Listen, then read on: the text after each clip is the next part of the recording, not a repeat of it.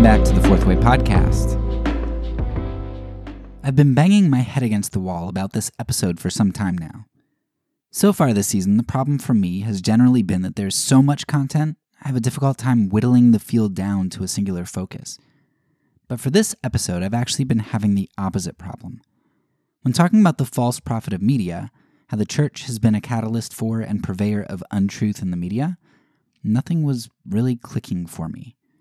Sure, there's a lot of religious sensationalism that has occurred in the media over the last century, but nothing really stood out to me as a big idea to run with. Then I came across Marvin Olasky's article about him leaving the Christian news outlet, The World magazine. After reading that piece, which I highly recommend you go and do as well, a path started to form in my mind for this episode. And now, what I'm about to lay out in this episode seems to perfectly exemplify exactly what it is that I've been hoping to show you in our section on media propaganda. So let's go ahead and dive in. A big hang up for me initially was that I felt like I was looking for something huge when it came to media propaganda and the false prophet. I mean, and just think about the other false prophet episodes that I've done on abortion and racism, on fostering abuse and harboring abusers, and doing a complete 180 on wealth and materialism. Those are some heavy hitters. It only made sense in my mind that the false prophet of media ought to be even bigger than what we've discussed, right? Or at least no less massive in scale. Yet when I thought about this episode with that view towards the massive, I just couldn't come up with anything. What Olasky's article did for me here is it reminded me of two things that I've been trying to hammer home to you listeners, but which I apparently needed hammered home to me as well. First, propaganda is formative over time, often in small increments. Propaganda's power isn't that it's massive and destructive, though it often grows into such an entity. Propaganda's power is often, rather, that it seems inconsequential and small, which makes one able to consume it frequently and in whole. It's not that five pound, $30 challenge burger at your local burger joint that you try to eat every year on your birthday, where if you eat the whole thing in one sitting, you get it for free. It's not that jumbo burger that's going to give you your heart attack. It's the bag of chips that you eat every day that's going to kill you. Americans don't do so well with comprehending and preparing for these types of incremental long term issues. Not only does that mean we're indulgent in the moment, but it also means that we often fail to accurately assess the toxicity of any act or substance. Propaganda forms us over time, and it's in this subtlety that much of its power lies. The second thing I was reminded of in Olasky's article was that my main focus on the media's power has been its use of silence. Yes, there are forms of propaganda that the media wields, other than silence, but much of its power lies in its implementation of silence.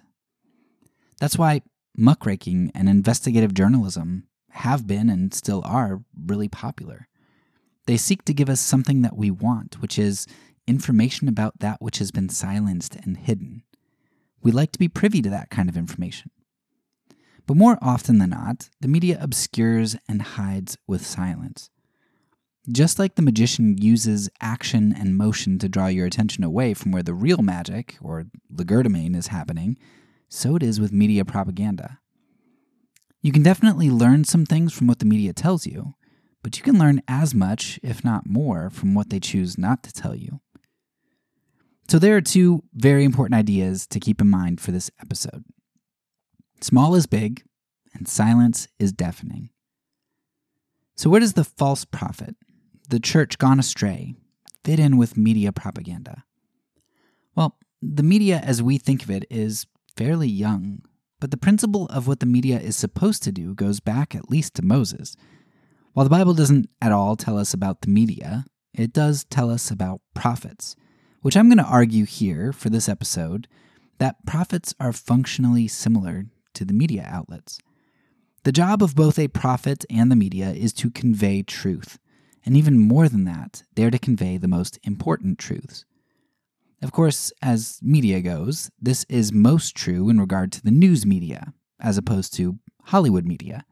But even if we want to include Hollywood media in this, I would argue that the media ought to be a truth telling institution, and I think that Hollywood often sees themselves as a truth telling institution just as much as uh, news media. While Marvel movies may not be true in the sense that they are depicting fiction rather than historical reality, they do convey to us ideas, philosophical and moral ideas like good and evil, the importance of good prevailing, the beauty of courage, all those kinds of wonderful things. Hollywood may not seek to always or to often tell us true things about current events, but they do seek to tell us what is true, or what they think is true, about the framework through which life, the world, and current events ought to be interpreted. When you recognize what the media's role actually is, to convey truth to us, then it's easy to see how this role would align with the role of a prophet. Some people may still have a hang up in that when they think of a prophet, they're thinking of someone who tells the future. That's a common misconception. If you think of prophecy that way, then the media doesn't really seem like it's prophetic. But prophecy in the Bible, while it may sometimes involve foretelling, is actually quite often, rather, a forth telling. It's not a predicting of the future, but a declaring of the present. Prophets often express what they say the mind of God is right now, and the hearer's job is to heed that information and to apply it. So when an Israelite king wants to make an alliance with some other nation, the prophet might say, Hey, don't do that. God wants you to trust in him and not make foolish alliances. Don't you remember that we were slaves in Egypt? Why would you go running back to them? It would be blasphemous to trust them over God. Now, that's not so much a prediction of the future as it is a declaration of the present. It's a call to action through the forthtelling of some information or truth. This idea of prophet and prophecy is extremely important to the Bible. God would frequently raise up prophets in Israel, not so much to tell them about the future, but to call them to repentance now. The prophets were to tell the people the truth. This meant that the prophets weren't usually very popular. Many, many, many prophets were killed because the people hated what they had to say, with Jesus being the culmination of the slain prophets, truth itself crucified for the comfort of the people. At the same time, there's a horizontal strand running through the Bible where we see that there are also many so called prophets who are not only not being persecuted and killed, but who end up living comfortable lives protected by the king himself. These prophets, however, are what the Bible calls false prophets, because what they declare is in opposition to reality. They produce a message made for those that the book of Timothy calls people with itching ears. False prophets tell the people and the king what they want to hear. They declare peace when in reality there's only impending destruction. Certainly, some of the power and allure of these false prophets comes from declaring information that's untrue information which the people want to hear. They want to hear these untruths about prosperity and such. But a huge component of being a false prophet is conversely not telling people the things that they don't want to hear. It's not always saying something false that's the problem, but also silencing what is true, silencing a call to action. If we combine these ideas, the idea that prophecy is often forthtelling and that silencing information can be as potent and malicious as declaring false information, I think we arrive at what is going to be the crux of my argument for this episode. The media as we know it is very young on the stage of world history, but its intended role, to prophesy to society, to be an institution which engages in forthtelling truth, this institution is at least as ancient as written history. And in the Christian religion in particular, prophecy plays a central role. Those who place their faith in Yahweh, a good God who is love and truth, are to both accept only that which is true and to declare only that which is true. Even if that means going against the grain, speaking truth to power, and getting persecuted or killed for it, the truth matters. If you look at evangelical Christian culture in the States right now, you might get the impression that this is exactly what the church is doing. It's at least what the church thinks they're doing. Growing up saturated in evangelical Christian culture, I was constantly fed the idea that Christians in the States were being persecuted for living out this prophetic role. We were speaking truth to power in our society. We were being persecuted for declaring the truth about things like the evil of abortion. More recently, we see books like Rod Dreher's Live Not by Lies, which essentially looks at how the left ruined Eastern Europe and persecuted Christians and how Christians in the States are already seeing the dominoes fall in regard to their own persecution. My Christian group loves to tell ourselves that we are being persecuted. We tell ourselves this story because we know that Jesus promised us cross, and that the servant isn't greater than our master.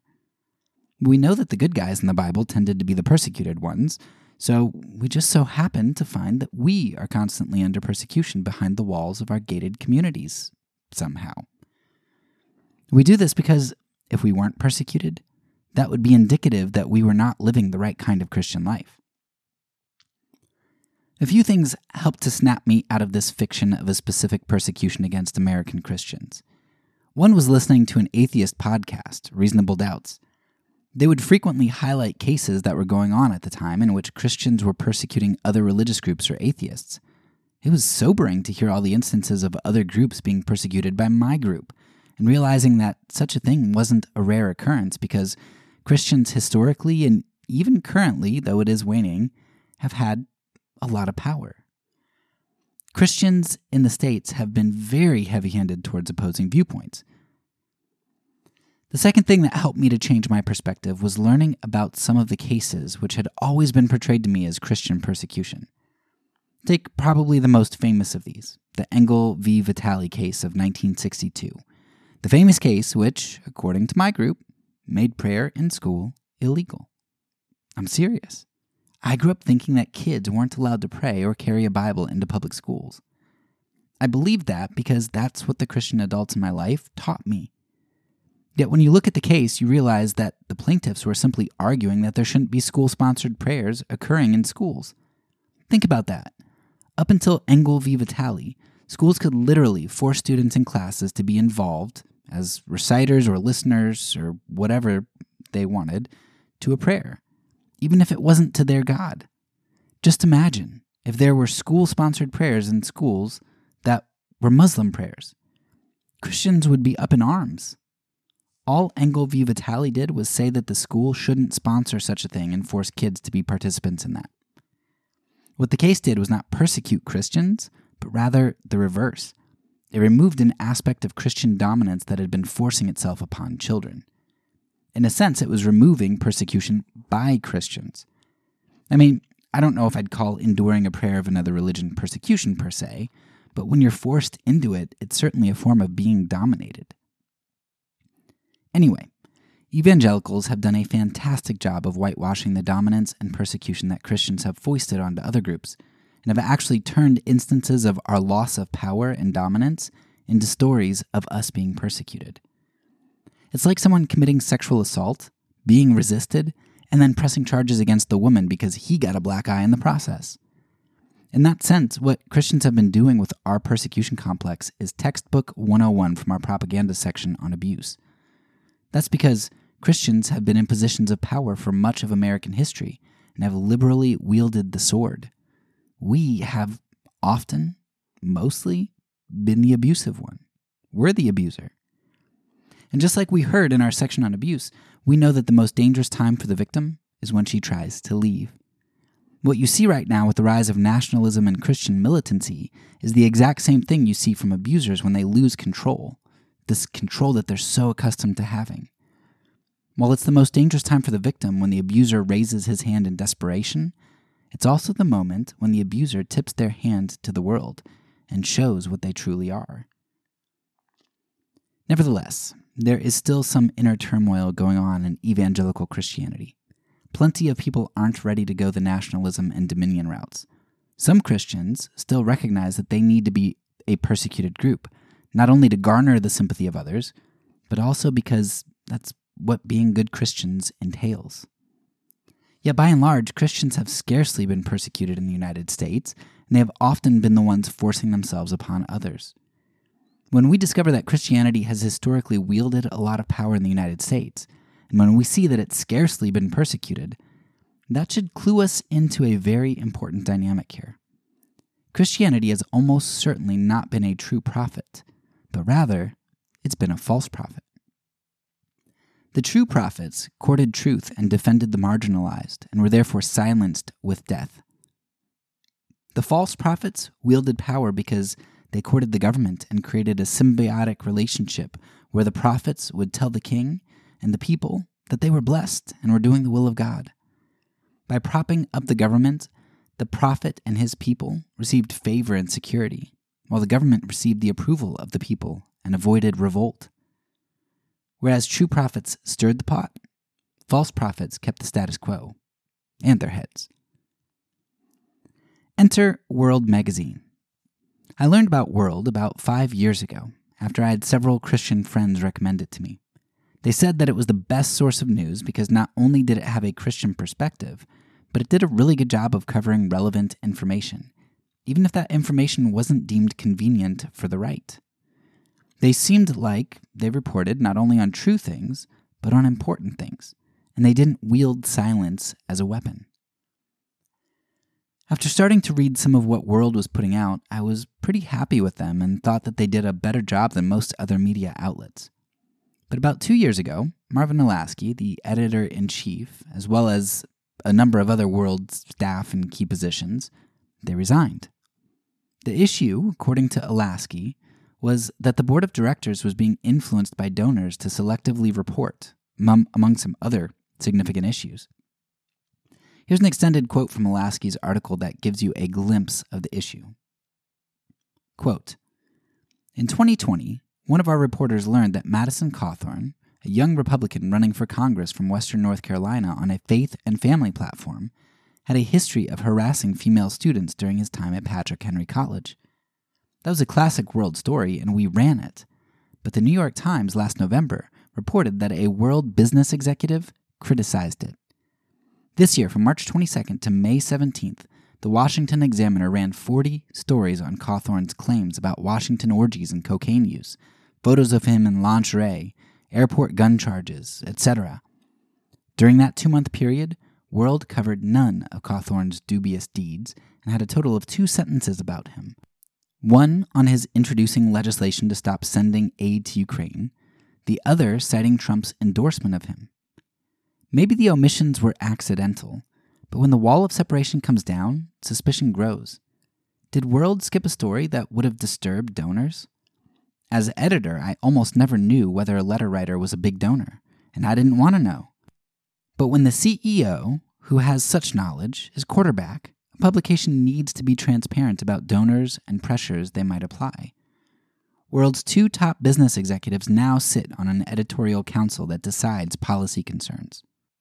That opens the door for questions about pay to play and editorial favoritism based on donor desires. End quote. The world has now gone the way of the world, and rather than make truth primary, they're willing to wield silence for cash. Or at least, maybe they are. Probably they are. Almost certainly they are. They're doing it because that's what their base wants. The same thing we heard in the Southern Baptist Convention in regard to sexual abuse cover it up because the base isn't going to like it if we air it. You give the base what they want. And who is World's base? Historically, it's been conservative Christians who were wanting more objectivity, even if it stung a little.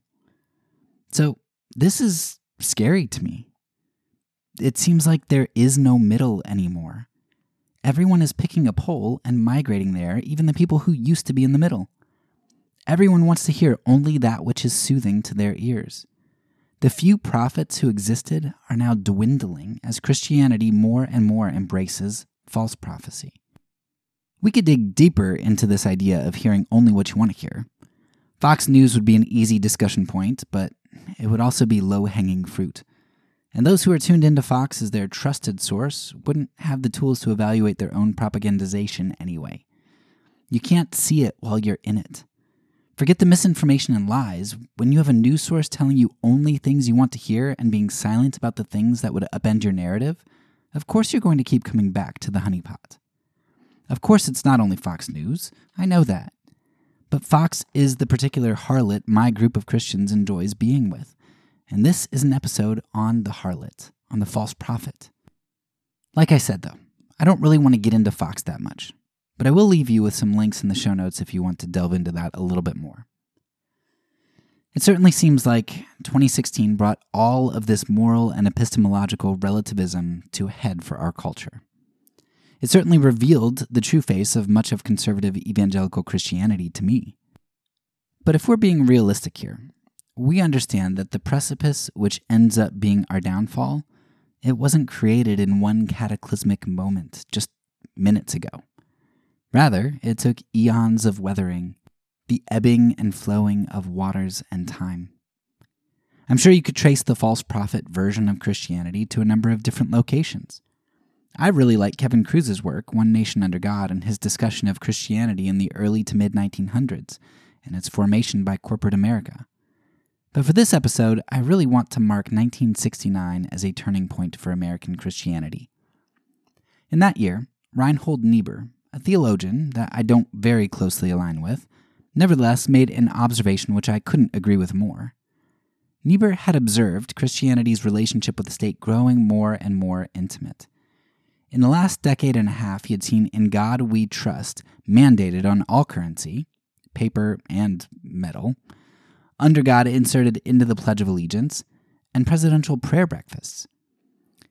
He saw the allure of the king's court as a compromising temptation all too familiar to those who know their Bibles. Yet American Christians, particularly the conservative ones, were falling into the trap hook, line, and sinker. They were crawling in bed with the politicians, and Niebuhr knew that this would ruin the Christian prophetic witness. It would produce an impotent religion.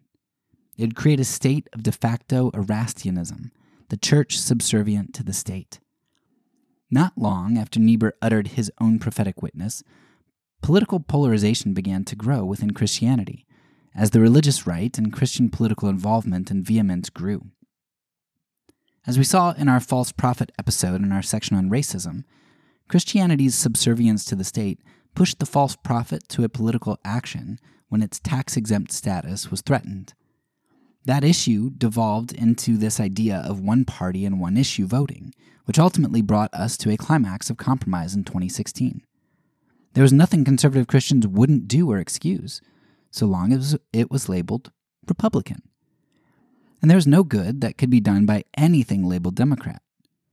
As the false prophet, which Niebuhr prophesied was nurtured and grew from adolescence to adulthood, so did silencing. There is now no more discussion. There is no more distinction. There is no more divergence. There is one voice, one party, one answer. That answer is not Jesus Christ and his dictates, if following his lifestyle and his commands inhibits our political party's ability to win.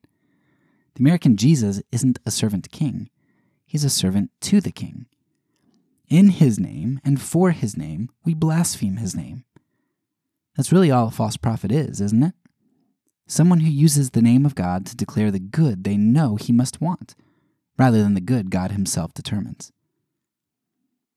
So, to sum everything up, the Christian religion is a religion that revolves around prophecy, around a forthtelling or an expounding of reality as it truly is. Christianity revolves around the things that we believe God ontologically is, things like love and truth. American Christianity, in particular, has been using certain truths about God as a cudgel for a long time. Burning, ostracizing, punishing heretics, pacifists, abolitionists, gays, or so called witches with the power of the state, or forcing prayer on kids in school.